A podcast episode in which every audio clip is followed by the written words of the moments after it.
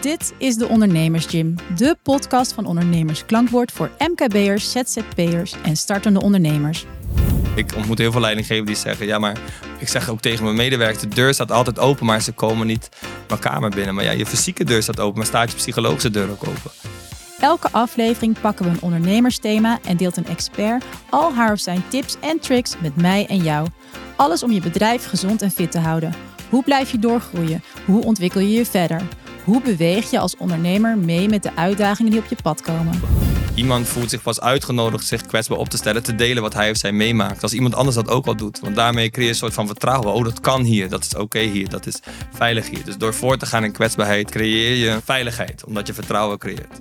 Mijn naam is Sara Monster en ik ben sinds 10 jaar ondernemer met meerdere activiteiten op het gebied van media, marketing en e-commerce. Als ik iets heb geleerd de afgelopen jaren is het dat geen dag hetzelfde is en dat je nooit weet wat er nu weer op je pad gaat komen.